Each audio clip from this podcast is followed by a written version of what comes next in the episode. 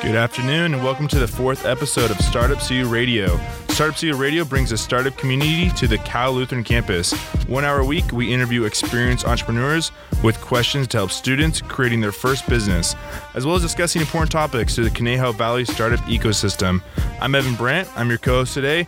I'm a senior here at CLU, president of Startup CLU, and founder of Family. Today I'm here with my co host, Sarah Meder, also a senior at CLU, as well as Conejo Valley's very own Mike Panesis. Mike is a local angel investor, startup advisor, co founder of Hub 101, and director of the entrepreneurship program at CLU. Mike's received pretty much numerous awards and titles throughout the region for his efforts and excellence in helping startups. Mike, thanks so much for being on the show. Pleasure to be here. Yeah. Mike, so you bring a very unique perspective to the show, actually. You know, although you were never a startup founder yourself, um, you're still, you know, like a very well known leader and advisor to many startups, um, as well as a fairly successful angel investor. I say fairly because, you know, I mean, that's all you can kind of hope for.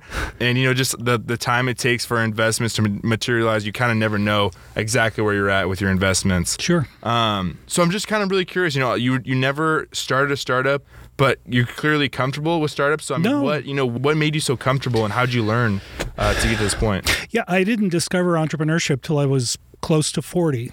I uh, I was uh, I was trained in computer science. I was a software engineer for a while, a management consultant. Um, wanted to work for a big company when I was in college, and did that for a long time. And it wasn't until um, we moved from New Jersey to California that uh, that I realized that maybe maybe I was built for this all along. In hindsight, my uh, I come from a from uh, on both sides of my family, lots of entrepreneurs, little nothing big, but Yeah. uh, lots of food service industry type stuff, and it was probably sh- something I should have been doing all along.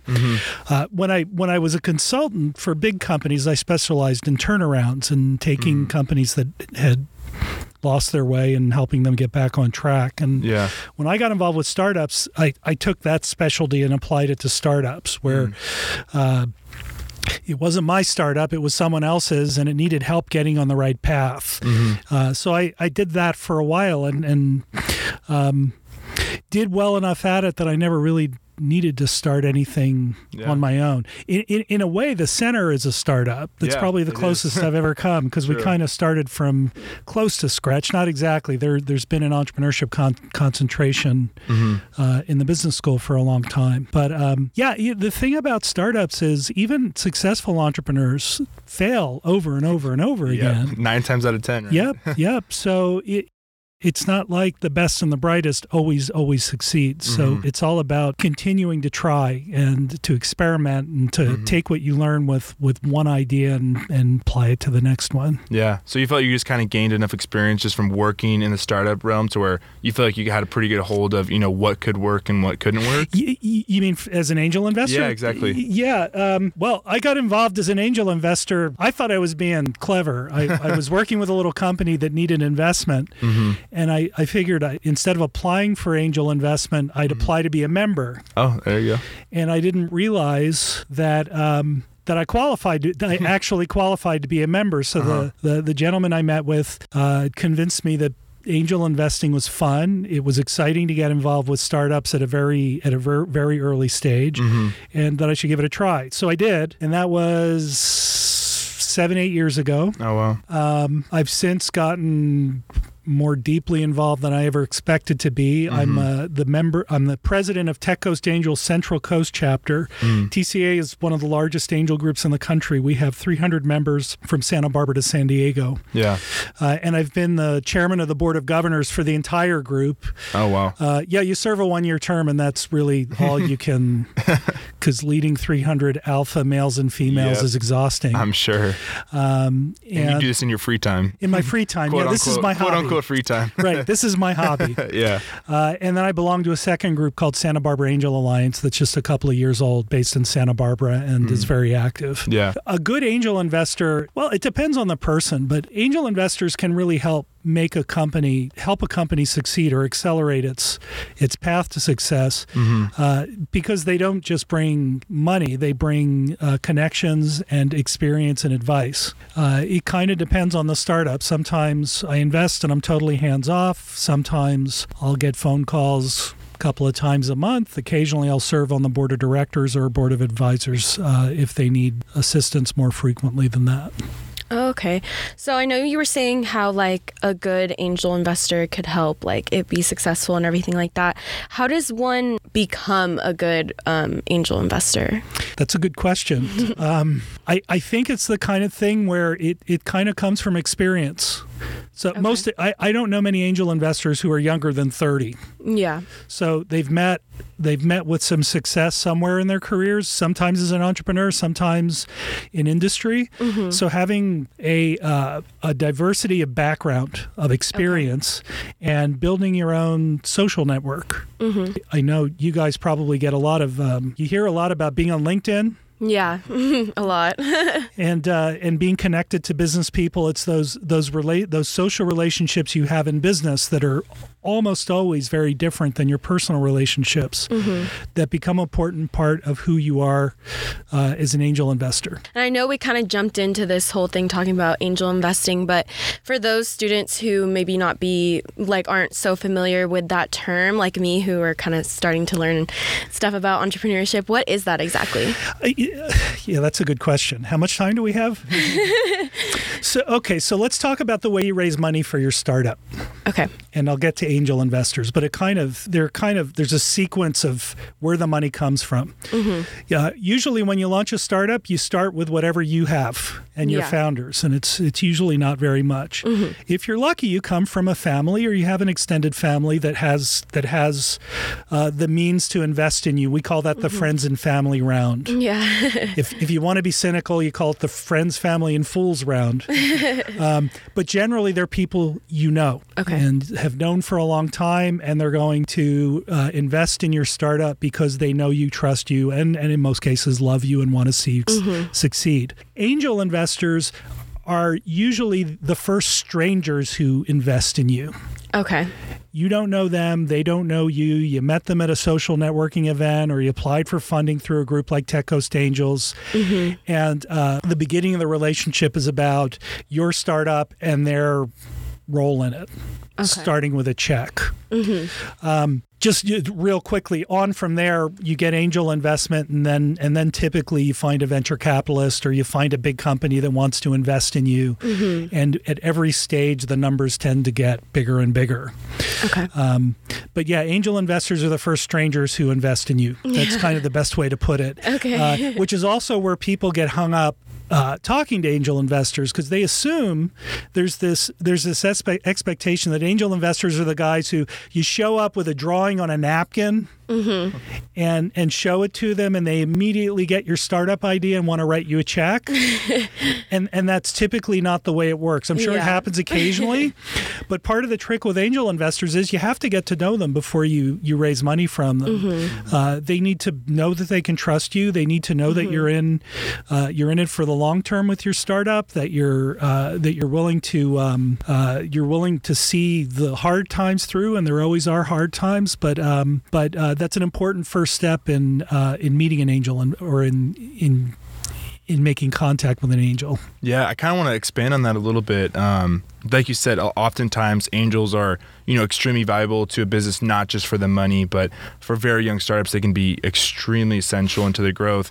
Um, so, how would you recommend, um, you know, students or just young entrepreneurs to find angel investors and reach out to you guys? You know, like this idea of getting to know them is very important. So, how, how would you recommend them, them going about that? on any given day at Hub 101, there are probably one or two angel investors in the room. They don't advertise it, uh, but um, come and and then when you come to an event at Hub 101, uh, there might be more. Um, Tech Coast Angels has meetings at Hub 101. We have we have entrepreneurs making presentations for investment, and um, you're welcome to come to those meetings wi- within reason. We can't have 50 people show up Yeah. and three investors in the room, uh, but um, going to networking events that are entrepreneurship focused, especially in this area, there are a lot of angel investors in Santa Barbara. You go to any entrepreneurship focused event in Santa Barbara, and, and chances are you're going to meet some folks who who uh, are inclined to invest. Yeah. Yeah, this area is very lucky to have a lot of active angel investors. Yes. I know that's not typical. No, it's not typical. Yeah. It, it's very much. It's something I didn't realize existed until I moved out here from New Jersey. Yeah. Very true. Um, and it's always kind of a catch 22 with angel investors because I feel like when they're first, first starting out, like they're very excited. They want a lot of people reaching out to them. Mm-hmm. And then if you're like you, where it's just a hobby, it's like at some point it's just too much. And it's like you don't want to get pitched to every 20 seconds. Yes. Yeah. Yeah, especially when I know what the answer is. And, and a very important uh, consideration about angels is even though they're strained, so your friends and family are usually investing in you for another reason besides the startup idea itself. Angels are the first strangers who will invest in you. Venture capitalists are even more stranger. Stranger, that's probably not the right. that, that too sometimes, but um, but they're also strangers. But venture capitalists are in business to invest money, other people's money, and are on the hook for a return on investment. Angels aren't. They're they're doing it because they enjoy it, because they get more out of it other than just the return on investment. Uh, so you, you you kind of alluded to that, Evan. You, you're when you're pitching to an angel, you're you're um, you're competing against uh, the new carpet in the living room and the Tesla and the vacation home, if, if they're an angel with that kind of means. So uh, there has to be another connection. Now, I'll say this too there's this expectation that you need to go find investors to launch your startup. And I know plenty of entrepreneurs who, who, uh, whose startups succeeded without raising any money from anybody. Wow. Um, it means it you go a little slower and you kind of do things as as you can afford to, uh, but and you have to be creative about it. But when you take on investors, you take on obligations and responsibilities. Yeah. Um, you know, I'll speak to someone every so often who says, "Well, an angel investor is probably wealthy, and if they invest ten thousand dollars in me, they can afford to lose it. They may be able to afford to lose it. They're not going to like losing it. Yeah. So when you're on your own and you're figuring it out yourself, you have nobody to to to to um, to report to than yourself, and there's something to be said for that. And and Yeah. there are some really big successes that way. Um, you ever heard of a company called PCs Limited? I haven't. No. Yeah. Started by a college student. Oh. He built himself his own computer. Um, his friends started asking him in his dorm room. Friends started asking him, uh, "Can you build one for me?" He said, "Sure. Pay for the parts and pay me a fee, and I'll build one for you." Next thing you know, he got busier. He got really busier. Wow. Um, then he dropped out of school and started a company. Maybe you know him by his name, Michael Dell. Uh, that kind of sounds familiar. Kinda Seems sounds familiar? knows who that is. Yeah. It's a Dell computer, one of the largest Oh, computer companies in the duh. world. It started in a dorm room, and and and they went on to raise a lot of money from venture Wow. capitalists. But it didn't start that way. It Yeah. started with, you know, I'll build you a computer, you pay for the parts, and pay Yeah. me something to build it. There's this conception that if you don't go big quick, that you might as well go home because Mm-hmm. if you don't, someone else is going to latch onto this idea and steal it from you.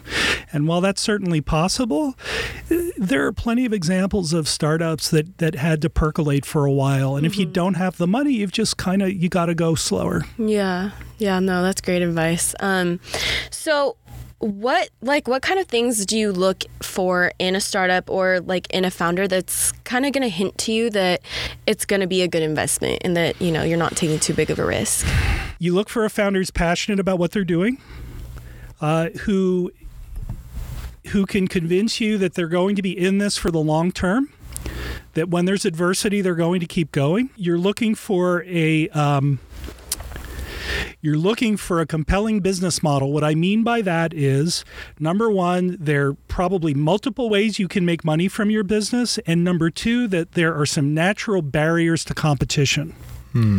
So you either have a patent or you have the way you go about your business uh, makes it difficult for someone else to compete with you.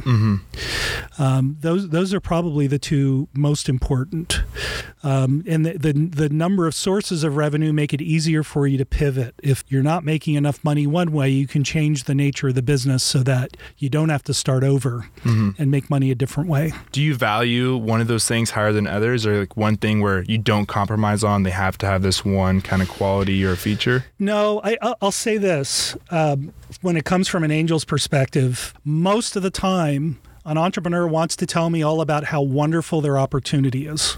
And I can tell you that most of the most of the entrepreneurs that come to me are are talking about a really big, really compelling opportunity. Uh, angels are much more much more interested in hearing about how can you limit the downside risk. Uh, my investment's probably going to end up being worth zero most of the time. Most Yeah. startups fail.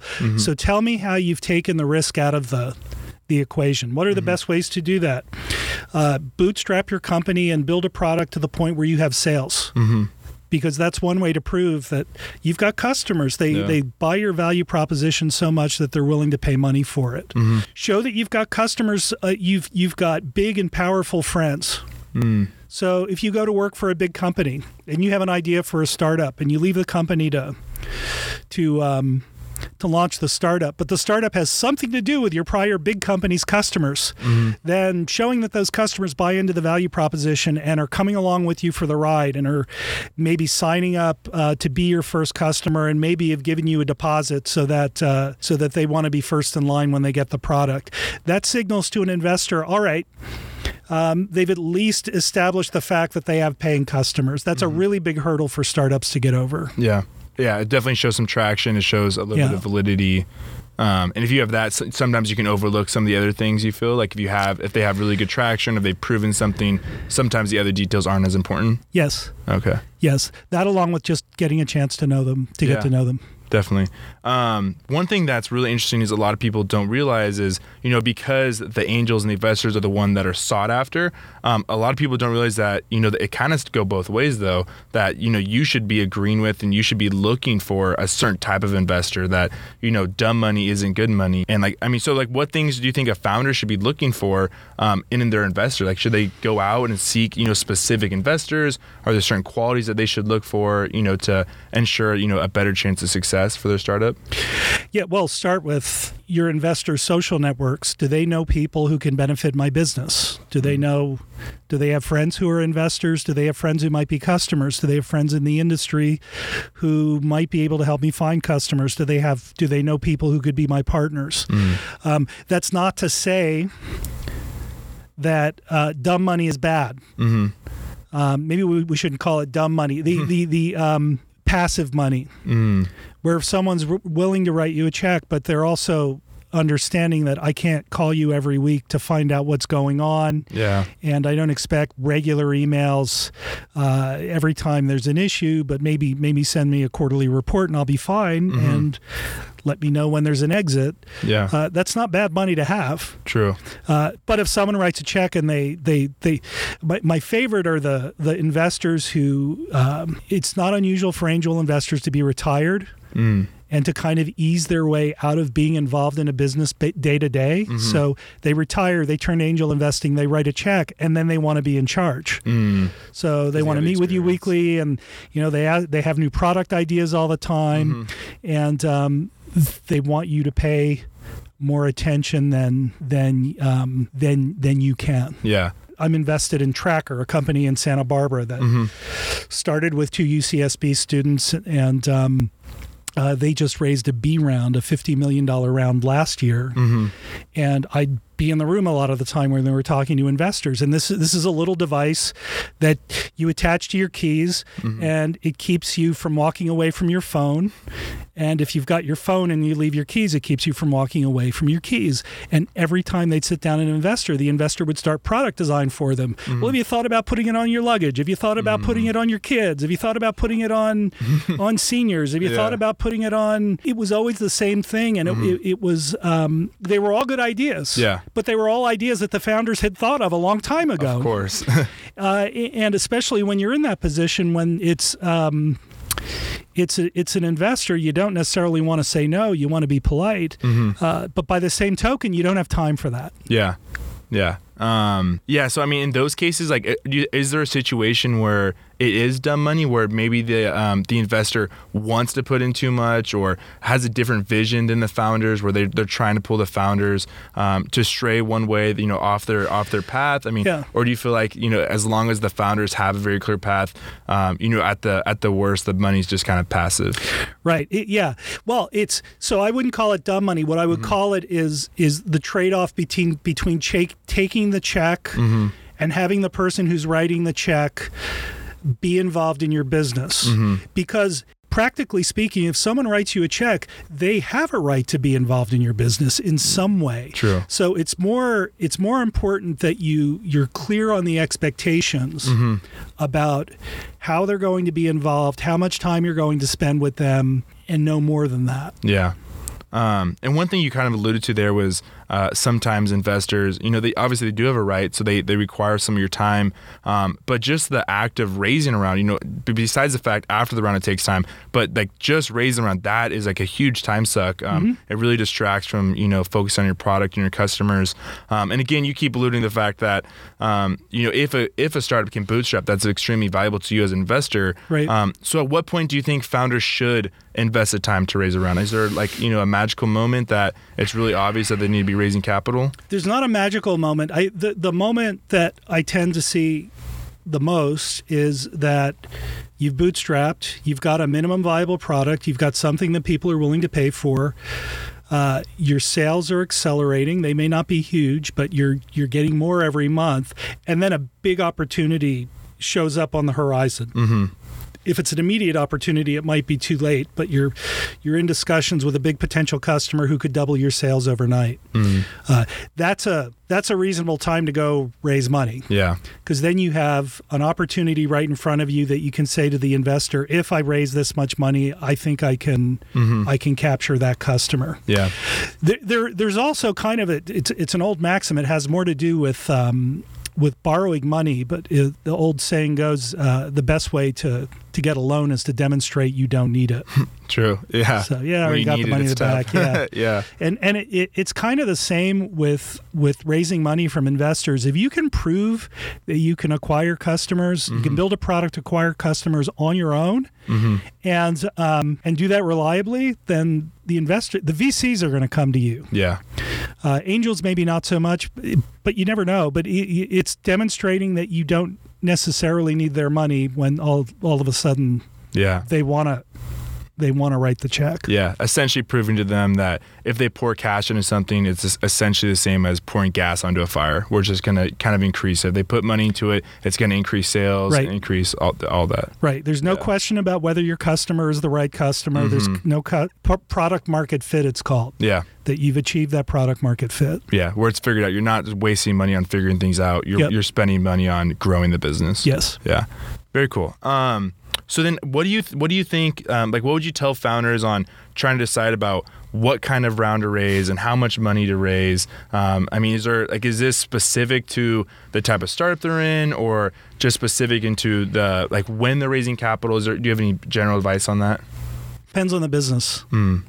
So for software for software businesses, I'd say bootstrap as long as you can, get as far as you can with the resources you have, and you can get pretty far on your own. Mm-hmm. Um, when when when I got involved with startups, there was no cloud, there was no Amazon Web Services. You had to buy your own servers. It's expensive. and put them find a data center to house them and it got really expensive now you can get started really cheap yeah. um, i think once you've had sales reliably for for at least three months maybe s at least six then it's it's time to start to start looking for outside investors Mm. if you're building a product it's a little more complicated Yeah.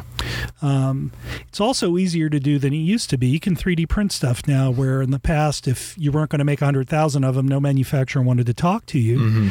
Uh, but the bar may be a little lower in terms of sales if you've if you've um, if you're making a product. Okay, and then like if a young uh, a young entrepreneur comes to you and they would you know it's the right time for them to raise capital, um, do you often kind of dictate you know what kind of round it's going to be, or do you give them a little bit of power there? That like you have them come to you with you know what sort of round they want to raise. Typically, typically at very early stage, the investor's more likely to dictate terms. Mm. where early stage founders and investors get bogged down is in what's the company worth what's the valuation of the company Mm. to the to the founder it's worth millions of dollars and to an angel investor where there's still there's still lots of uncertainty about certainty about the business it's probably worth zero and whatever you agree to is a favor uh, so you need to meet somewhere in between um, and and that's that's a challenge. Mm-hmm. Um, I should add I should add that I'm not investing in any Cal Lutheran startups. That's part of my deal. It's it's called a conflict of interest. Yeah. Uh, so this is all this is all advice from uh, from uh, from a Cal Lutheran employee who happens to do this on the outside. All right. So, um, I know that you were just talking about your Kalu employee, but so you teach and you mentor many um, student entrepreneurs. What are your thoughts on raising capital while you're still in college? Because you know, like you have all that stuff on your plate already, and Yeah. adding that on top. Like, what are your thoughts on that? Don't Don't. don't, especially if you got student loans. Okay. it, it, it's uh, it's an all it's a big obligation to take take money from someone else and put it to good use, and uh, especially before you graduate. I first and foremost, I, I strongly believe you you ought to get your degree. Um, and that should be your focus. If Yeah. you're, you know, we give you plenty of opportunities to um, to uh, experiment with entrepreneurship, and there are times like Evan. Evan, you're a good example. You you're ready to go, so that when you graduate, uh, you've you've got family up and running, and and you're figuring it out. And um, uh, if you decide to go raise money, then at, at the very least, you're free of college. What I would rather see you do early on and this was a student. I was at UCSB before I was here. I spent a lot of time working with engineers, and mm-hmm. engineers tend to be focused. They decide this is the Yeah. right opportunity, and that's the one I'm going to run with. And I had a Cal Lutheran student tell me, well, if 90% of all startups fail, mm-hmm. then I'm going to start 10 all at once. that way, one of them will Oh my succeed goodness. which I thought was fatally flawed, yet really, really fascinating advice about how to go about it. Mm-hmm. So I, I think when you're in college, it's the perfect time to experiment. It's very Yeah. unlikely you're going to find the exact right thing. So maybe not try 10, but try mm-hmm. two or three and Yeah. see what works. Yeah, definitely. Students starting out, um, thinking of doing startups and stuff, and entrepreneurs. What is the most common mistake that? What do you think is the most common mistake that can be made, like when they're going about that? Either with like financing or whatever idea that they're having as like a startup or how they're going to go about it, stuff like that. Number one mistake is not knowing who your customer is. Yeah. even before you know exactly what business you're in. And I know that sounds kind of counter, counterintuitive, but the big mistake that entrepreneurs made five, six, ten years ago was they'd decide they have a product idea, that it's a really good idea, and then they'd go off and they'd build it. And it would take six months to a year. And then they'd share it with their customers, and their customers would say, I don't want that. What is this? yeah. yeah. So, uh, so the biggest mistake that entrepreneurs make is not getting that knowledge first, hmm. and that's part of what we teach in our classes is to give you a framework for doing that while you're conceptualizing the product. Mm-hmm. Yeah, that makes a lot of sense. Um, so for some of these students that you know have an idea or are just interested in startups but don't have an idea yet, um, are there other things that they could be doing to prepare? You know, obviously, like you said, they could be taking uh, classes with you. They could be testing things out. I don't is there anything that stands out to you like, oh, like you know, you should be doing this when you're young to like kind of get yourself prepared? You don't need to have a killer idea. Uh, in fact, the hardest part about entrepreneurship isn't coming up with the next Facebook. It's in being good at doing whatever it is you're doing. Most entrepreneurs trip up in the execution, not in the idea. If I had a nickel for every every person who told me they invented Facebook before the Winklevoss twins did, uh, I'd be retired. Yeah. So, so, uh, so it's very important uh, to follow through. Um, what can you do while you're at Cal Lutheran? Uh, get involved with the Entrepreneurship Club.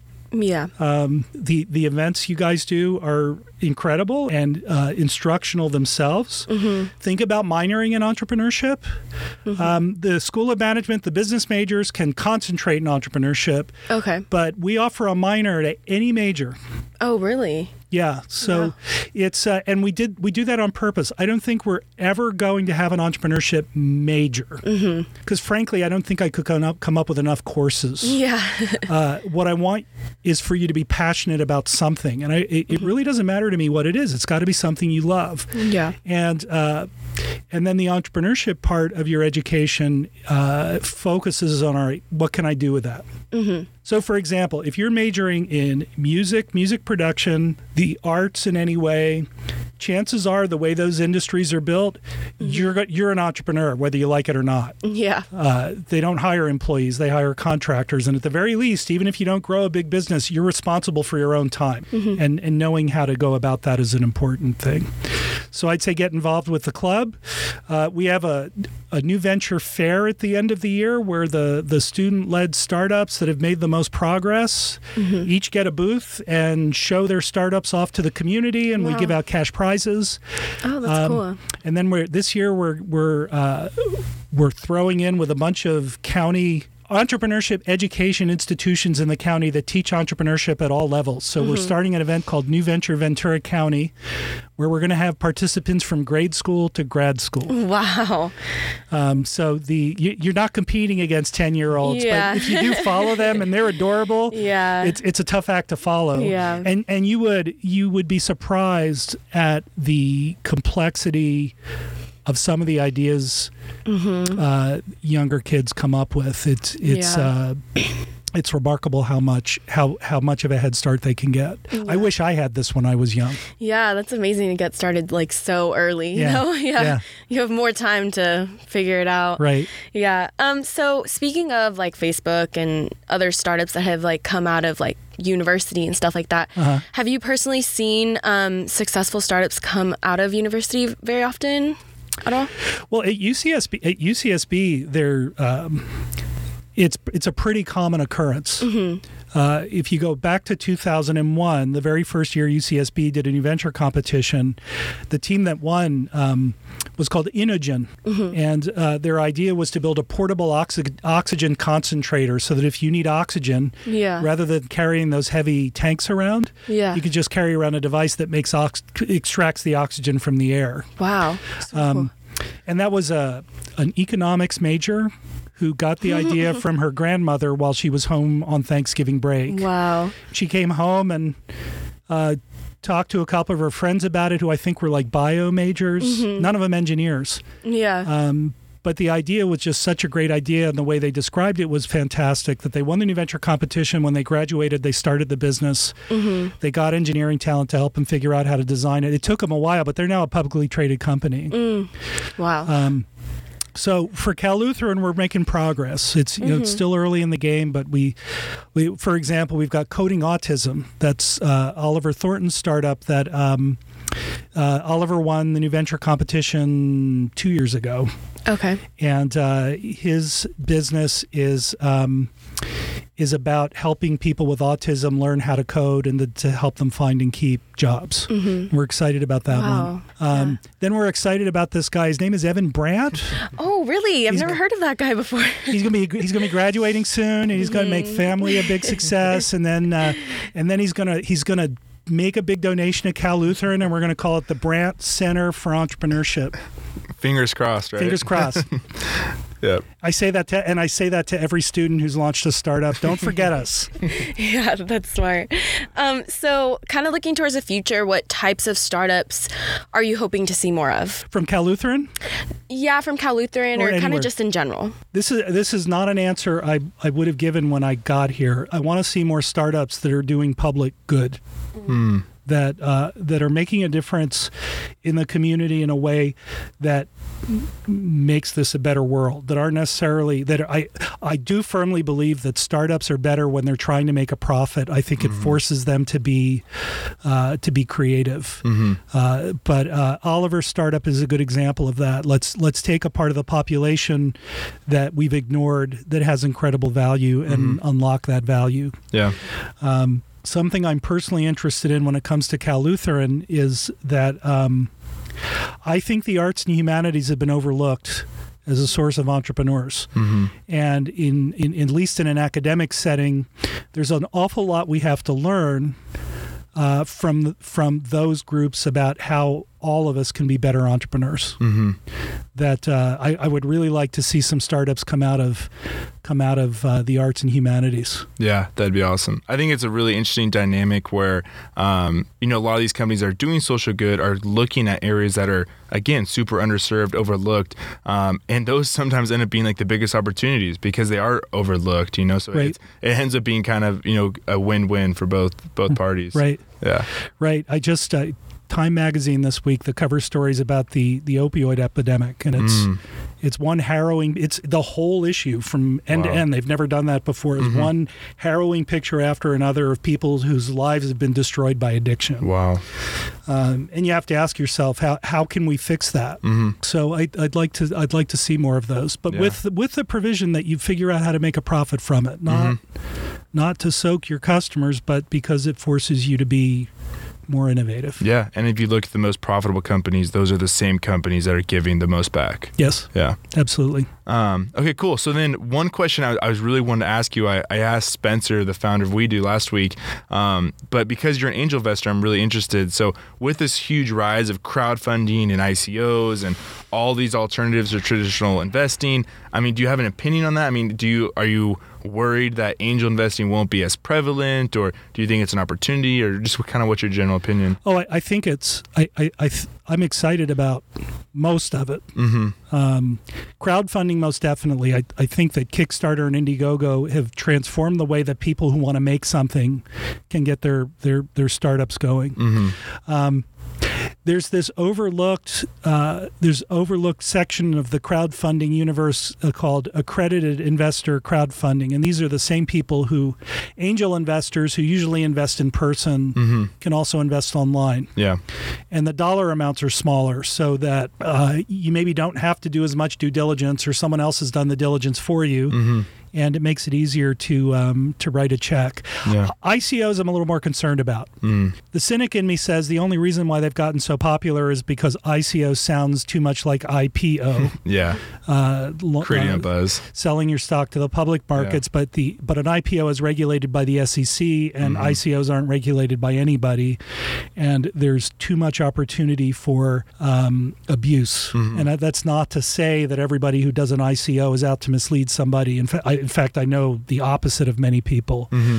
but I think we need we need to figure out how to regulate it properly. Yeah, and there's a big push for that right now, and they're trying to figure it out. But Yeah. it's just such new technology; it's tough. Yeah, Yeah. Yeah, well, I, I, I joke now to anybody anybody who asks for advice. Figure out how to mention the blockchain in your startup, and yeah. uh, and you probably get some interest. Yeah. some doors. Yeah, Yeah. definitely. Um, okay, so cool. So besides ICOs, do you see any other major problems with like the current investment market? You know, either in this specific area or you know outside as well. I think right now in the stage of the business cycle we're in, Mm-hmm. we're at a point where all the attention is paid to the bigger companies that are that are getting lots of money from venture capitalists and are Mm-hmm. unicorns. They're companies that have that venture capitalists have decided are worth more than a billion dollars, Mm-hmm.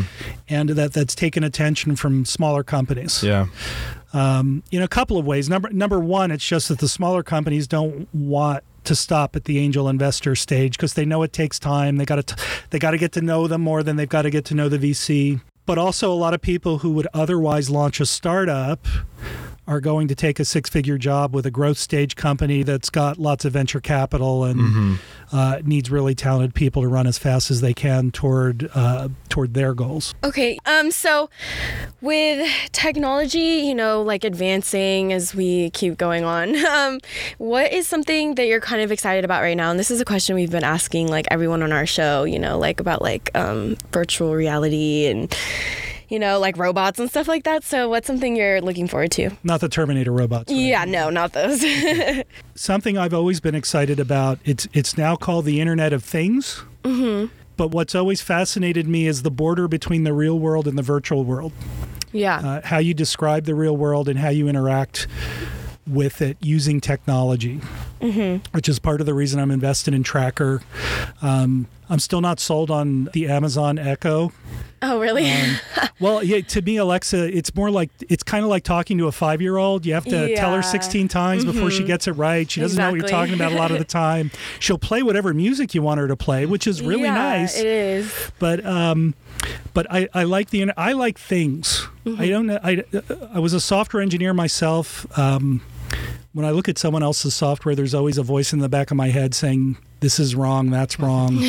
uh, when um, when I'm looking at things, when I'm looking at, at, at a product that, that an engineer built, I, it's something that I know I can't do, but that I can respect. Um, and and I, I like those kinds of startup. So anything Yeah. anything where you're looking at how the virtual world interacts with the real world. Yeah. Um, and that, that can be incredibly unsexy. so I spent a year working with an entrepreneur in Camarillo, um, a Cal Lutheran alum, uh, on flushing toilets. It actually wasn't the flush itself. It was the leaky toilet flapper valve. You know, sometimes you walk into the, the bathroom and you hear that run constant, Yes. and it's there's a there's a valve in the in the toilet tank that's stuck open that's supposed to close. Yeah. Um, in in an apartment, that's a huge problem because if your tenant doesn't report it, then you get stuck with this really big water bill. Oh yeah. So. Um, so we uh, we spent a year trying to sense how do you detect when when there's a leaky toilet flapper valve, and then we went on to how how do you count toilet flushes? Because usually when you rent, uh, I shouldn't tell college students this. 'cause, uh, when you rent a when you rent a, uh, an apartment, there are usually occupancy restrictions, and people ignore those all the time. Yeah. So we were going to use toilet flushes as a way to to guess where the over occupancy was. um, but the leaky toilet flapper valve was the important part, and figuring out how to do that was kind of fun. Yeah. Um, uh, what the right sensor was, and we weren't engineers, so it was kind of like making a lot of mistakes and figuring out as you go. yeah. When I talked to an engineer about how do we how do we detect a leaky toilet flapper valve, they they'd go into all kinds. They would say, "I can't tell you because you haven't given me detailed specifications." And then I'd say, "What are those?" Yeah, I don't know. Well, I need to know the frequency spectrum. And uh, uh, okay, so what you're telling me is you need to see what a toilet flush looks like in terms of the sound waves. Yes. So then we found a retired sound engineer in Thousand Oaks who was looking after a bunch of old sound equipment that a Danish manufacturer had left behind when they exited uh, Southern California. And I, I called him and I told him, I need to know what a toilet flush looks like. and I explained to him, I said, I know, I know what you need. Come on up to my office. So we went up to his office, took a microphone, piled into his powder room. It's like four grown men in a powder room. And then he had a technician back at the equipment saying, okay, I'm flushing. And he'd flush and he'd record the toilet flush. Did that four or five times and then gave us a USB drive with the data that showed what a toilet flush looks like. And I, I asked him, I said, what do, what do we owe you? And he said, oh, you, you don't owe me anything. I haven't had this much fun in years. oh um, my goodness. And and it, it's now you're going to listen. You're going to be preoccupied by it. There's a lot of money in toilets, by the way. Yeah, sounds like it. listen to a toilet flush. It sounds almost the same every single time. Not not the commercial ones, not the ones like Yeah. Uh-huh. in the restrooms on campus, but like in your apartment or in your house. And if you look in the tub, the the Mm-hmm. equipment that that does the toilet flush, uh, very similar from toilet to toilet. But that challenge of there are reasons why it's complicated, Mm-hmm. and figuring out how to get around the complications, that that that connection between the real world and the virtual world was kind of cool. But uh, it took. I worked with him for a year. It took him another couple of years to figure out how to get it to work, but now it's working, and they put it in an apartment complex, and the thing pays for itself in months Wow. because they almost always they call them rogue toilets, which I think is hysterical. they need a new logo with like a toilet with a Yeah. With a, with a sword in its hands. And, yeah. uh, but um, but th- that's that. I, I like that space the most. Yeah. Wow. Who knew there was so much to like a toilet flush? You know. I could go on and on Yeah. and on. Um, all right. So, for those students out there that are thinking about starting a startup or kind of just like considering it, what are some resources that you would recommend to them? Uh, I recommend a book for entrepreneurs who are start just starting out called Disciplined Entrepreneurship by Bill Aulet. Bill is a, a senior lecturer at MIT, Okay. and he laid out a very regimented set of steps you should go through when you're thinking about launching a startup. Uh, that's very clear um, and pretty much comprehensive.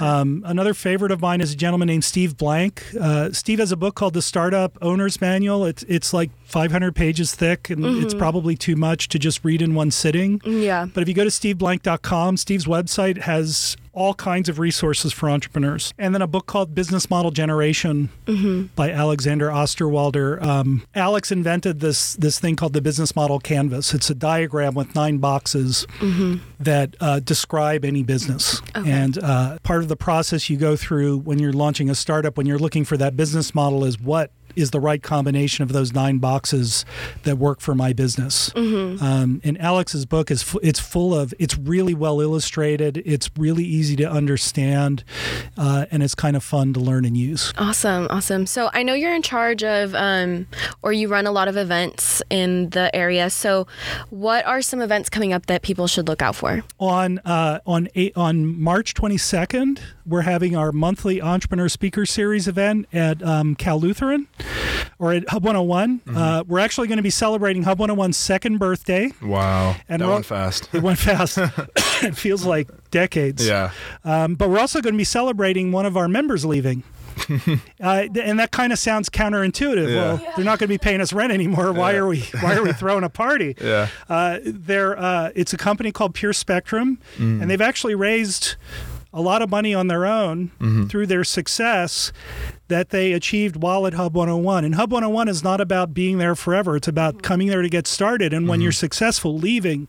So the fact that Pure Spectrum is leaving is is a milestone for us. Mm-hmm. And um, and something that we feel needs to be celebrated Yeah. Like a graduation almost. like a graduation. Yeah. Looking to um, April is when we have our new venture fair. If Mm-hmm. you're listening to this and you, you're a student and you have a startup, you should consider applying to be in the new venture fair. You don't have to be pursuing the minor. You don't have to be taking entrepreneurship classes, although we recommend it. Uh, but um, you can be a part of that. We're going to offer cash prizes. Everybody who participates will get a prize. Great. Well, Mike, uh, thank you so much for being on the show. You're Um, welcome. Besides teaching and uh, running a hundred different startups and angel investing, I know you're busy, and like you said, you have like five, six events coming up. So, again, thank you for taking the time out to come talk to us today. It was a pleasure. Great. Well, guys, that brings us to the conclusion of episode four of Startup CLU Radio. Um, you know, everything from toilets to startups to investment, we have it all. So um, we hope you guys keep joining us, um, and we'd love having you guys.